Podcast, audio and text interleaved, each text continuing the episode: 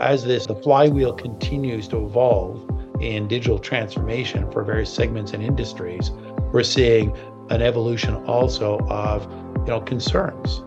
Concerns about, you know, our individuality and our personal information and our personal data and things like this. So hard to solve. Welcome to the Agile Digital Transformation Podcast, where we explore different aspects of digital transformation and digital experience with your host, Tim Butara, Content and Community Manager at Agiledrop. Hello, everyone. Thanks for tuning in. Our guest today is Peter Evans, CEO of Xtract One Technologies. They're a leading technology driven threat detection and security solution which prioritizes the patron access experience to the usage of artificial intelligence. In today's episode, we'll be exploring how modern day problems require modern day solutions, obviously, with a special focus on physical security and other practical applications of artificial intelligence in the physical space. Peter, thanks so much for joining us today. Welcome to the show. Want to add anything here before we jump to the questions? Well, thank you very much for having me today. Uh, this is a very topical subject we hear about weapons threats and concerns and issues in the news every single day.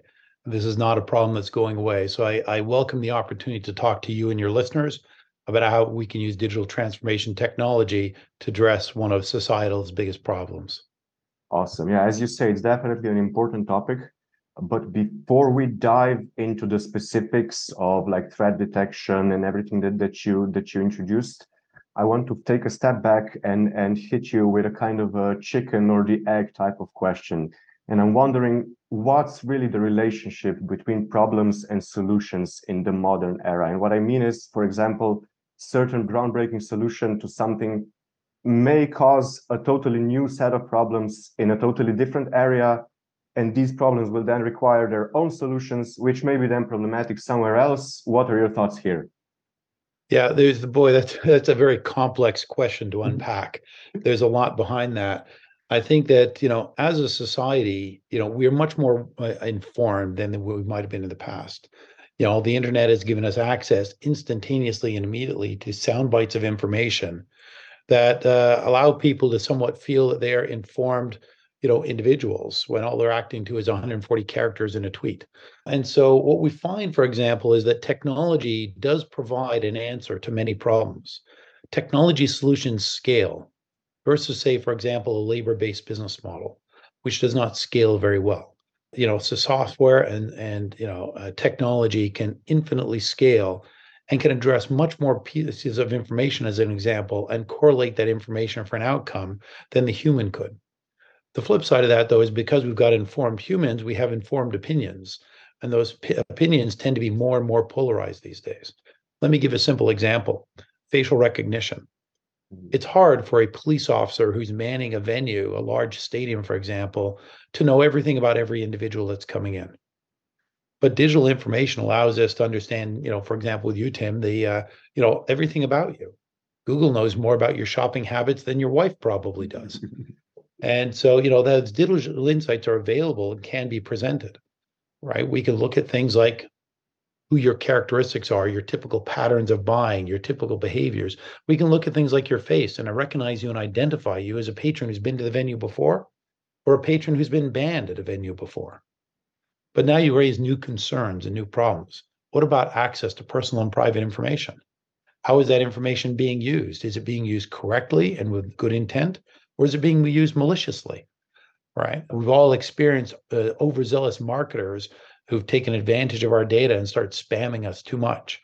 You know, that's just a small problem. That's an annoyance versus something that could present a risk to a business. As this, uh, the flywheel continues to evolve in digital transformation for various segments and industries, we're seeing an evolution also of, you know, concerns concerns about you know our individuality and our personal information and our personal data and things like this. So hard to solve. When it comes to a chicken and egg problem what i also find is you know as humans we tend to bias ourselves towards what we've done in the past.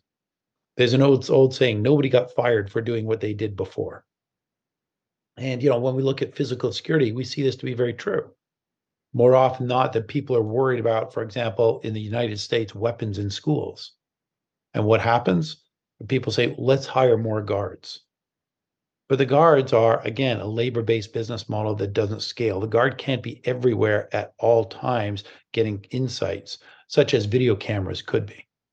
Mm-hmm. And so, you know, we start to see the same sort of approach to solving new societal problems with old historic methods that no longer apply. I'll use the same example, one last example here, Tim, with a walk-through metal detector. Mm-hmm. Right? That was a that was a technology that was built 50, 60, 70 years ago for the penitentiary system, for the prisoners, to make sure prisoners weren't carrying little pieces of metal that they could open up the handcuffs with.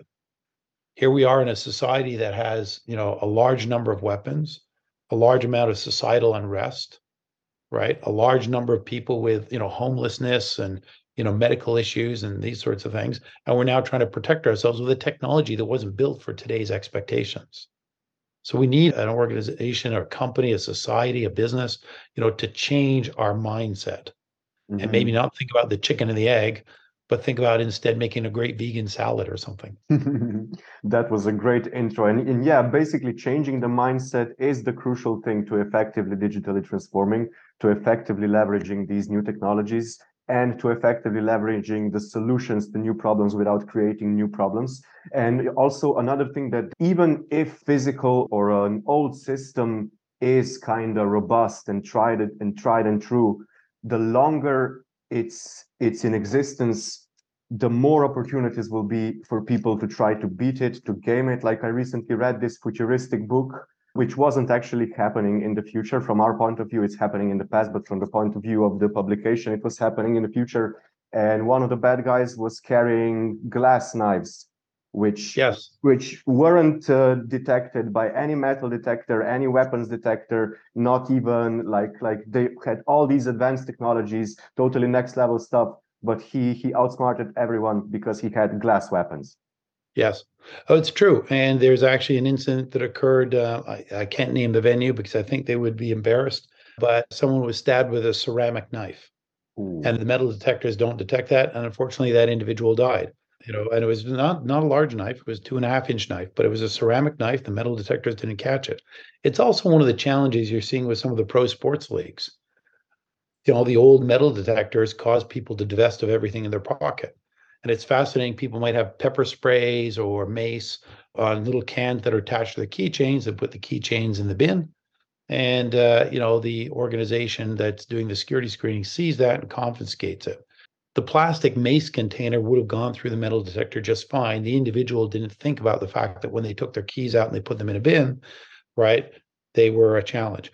The real challenge to that is, to your point, while the leagues are kind of looking at this and saying, well, we detect a number of prohibited items because of the divesting process that occurs right? People are unaware that they're putting things in a bin that they're going to you know that'll get confiscated. But are you really stopping the person with malicious intent? Because the person with malicious intent like your conversation your comment is going to bring the glass knife mm-hmm. in they're going to find a way to bring in you know plastic weapons and things like this which then says, okay, what's the maturity of the technology and where's the technology going in the future so it actually can detect these things. So now we're coming to the meat of our discussion. So how can technology solutions and like the modern day stuff, the modern day solutions basically, how can these prevent incidences such as somebody dying after getting stabbed with a ceramic knife? Yeah, Bill, it's a great question. Well, I think there's there's first off, we need to understand if we look around us, the, every every aspect of our life has changed. The mm-hmm. fact that you and I are doing this podcast together and we're in different parts of the world, you know, that's been enabled by digital technologies. You know, the power of the internet, the power of fiber optics, the power of high speed access, you know, all sorts of applications that ride on top of this. Fundamentally, digital technologies, whether we're talking about things like high speed access and fiber optics or AI and ML, and other tools, they've changed the way that we shop, right? How many people go to a physical brick and mortar store versus shopping online these days? They've changed the way we bank. They changed the way we educate. You know, my daughter did two years during COVID, you know, entirely virtually of her education. And, you know, she actually did much better. Her marks were better. So, you know, you know, digital transformation has changed every aspect of our life. So it's fascinating to me that when we look at things like physical security, it has not been adopted in the same way in the same manner And again, you think about the promise of digital transformation, you know, infinite knowledge and infinite data that can be correlated together to provide insights.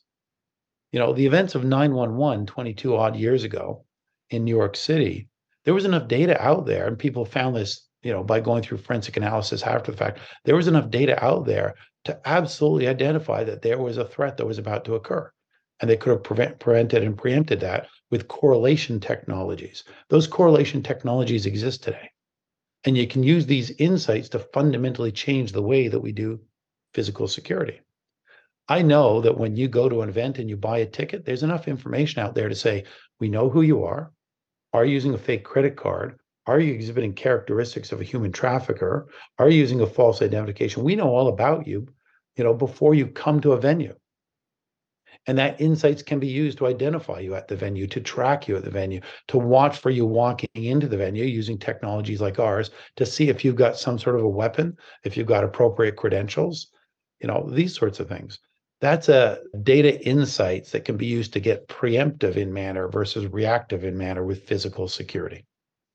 And that's that's the shift. That's the change. If we want to solve the the threat issue, you have to become preemptive. And that means you need access to reams of data that are correlated in an automated way.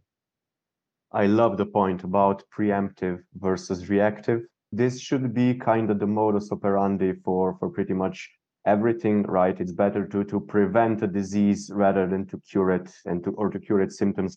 But also you, you mentioned that it's fascinating and it's maybe surprising that even though we've been going through digital transformation and we've been kind of embracing digital technologies, these and it's been changing every aspect of our lives. These changes haven't been so prominent in the physical space and I, i'm betting that this is because the digital space is something completely new and it's and it needs new and it, it hasn't had best practices and frameworks and stuff like that established for it whereas the physical world kind of has.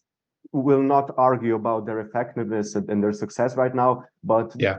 it, it it doesn't come as naturally for, for us to just assume that you know something that appears to be working should be changed now with the advent of digital technology rather than something that is totally new obviously needs something new and it's in the digital. So i think that this is a major factor here also.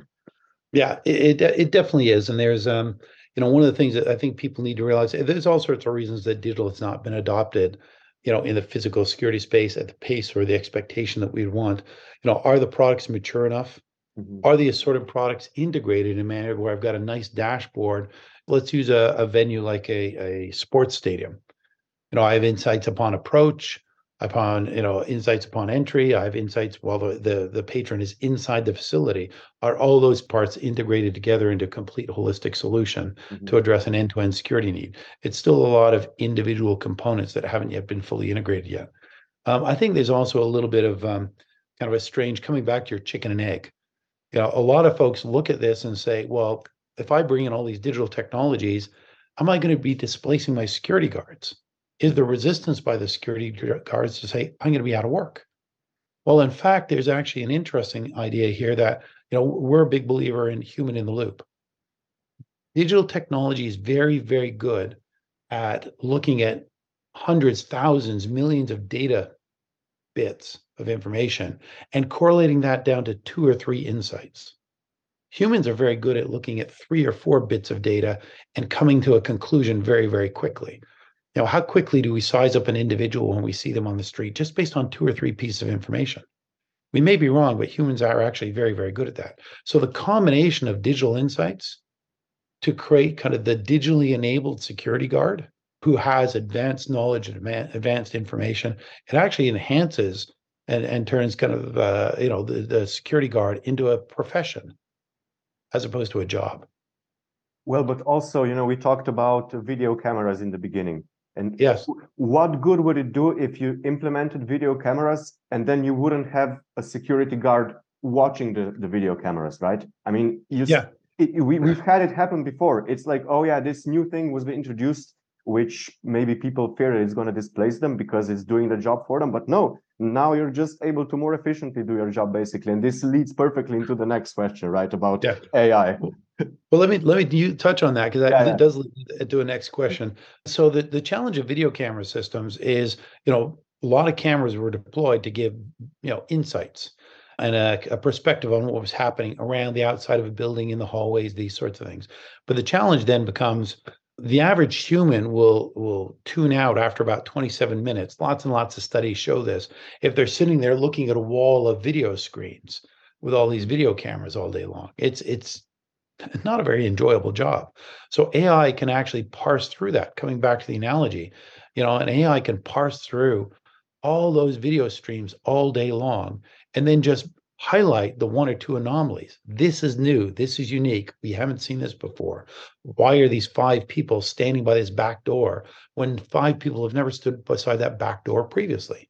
So you eliminate the need for you know monotonous work staring at cameras, right? At the, um, the ISC trade show in Las Vegas last week, there must have been at least a good 30 or 40 customer uh, companies specializing in AI and video cameras you know, with that intent and that purpose to augment the security solution with good AI. And it's there. That's what AI is good for. You know, we named our company Xtract One because, you know, we're in the business of extracting out of billions and billions of data points or millions or thousands, whatever the number is, the one, you know, critical piece of information that you need in order to take a preemptive step in protecting your business. AI on cameras does that very, very well these days. Whether you're looking for a lost child, whether you're looking for a particular person who's a bad actor who's been banned from a stadium before, whether you're looking for a weapon on a person's body as they're walking through a, a, system and not alerting on their cell phone and their watch and their keys. You know, these, this is the value of AI to provide that kind of insight and scalability. That was an excellent point. And before we talk about other uses of AI, I just I just want to, to mention a caveat here because I think we can't really move forward without this. The kind of the downside of it, and you probably already know what I'm getting at.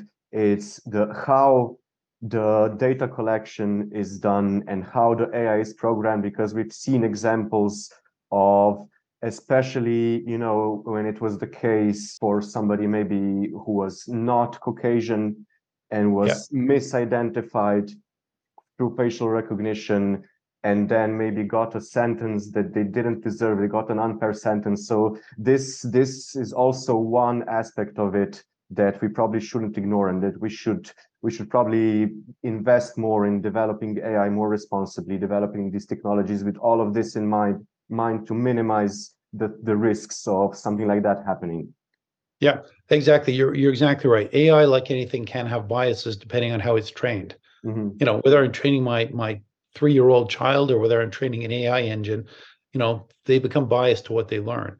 And originally, the to train AI engines, people would look for a lot of data. And you could imagine a scenario where somebody's saying, "We want to create an AI engine on video cameras where we can detect a fight." So how do you go get a lot of video for fights? Well, you might go look at Hollywood movies, mm-hmm. right? And say, there's lots and lots of fights in Hollywood movies. Let's go run those through and identify those. But the uh, Hollywood movies may have a bias that a certain type of, you know, a person of a certain age, a certain gender, a certain ethnicity is, uh, you know, the person who's always in the fight. Mm-hmm. Now your AI systems are biased. So you have to be very, very careful. So as developers, you have to make sure that you're creating objectivity in these systems and more importantly making sure that uh, if you do use things like machine learning to train your engines you're putting those engines in a place where you're getting a broad cross section of society mm-hmm. okay i'm glad that we got this out of the way so so yes. if you do develop ai properly and responsibly what other practical benefits can it have in the physical space besides what we already mentioned before yeah, well, the big thing for me is being um, shifting from a reactive to a preemptive mm-hmm. mode in security. We mentioned that earlier, but that applies in many, many ways. It can also apply not only to the security side, but to the patron experience side. You know, oftentimes what we see is let's call it the patron experience, whether it's a venue, whether it's a bank, whether it's a, a shopping mall, you know, whether it's a school. You know, a person's experience oftentimes is in conflict with security. We see it every day when we think about, you know, my bank just went and Salesforce just did this. For example, I logged into Salesforce the other day and now I need an app on my phone to validate and approve. It's one more step in a multi-factor authentication process. And every time we add another step into multi-factor authentication, it becomes an irritant. Mm-hmm. My experience goes down. And so security for example, and uh, experience have always been in conflict with each other.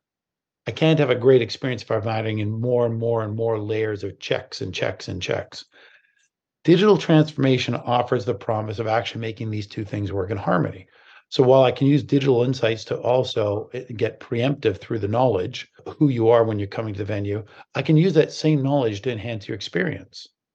So, for example, you go to the venue, I might be able to recognize you and say, You've been here five times before. Every time you've been here, you've always sat at the 100 level. We're going to send you the suites this time and thank you for your repeat business. So I can actually look at this not only in terms of making, you know, security better and less of a hassle, but I also can use it in terms of improving my security operations, improving my concessions, improving my food and beverage sales, ans- answering questions like why is one lane 20 minutes to go buy a beer and another lane's two minutes? And what do the digital insights tell me about that in order to change the flow of my business patterns for a particular event?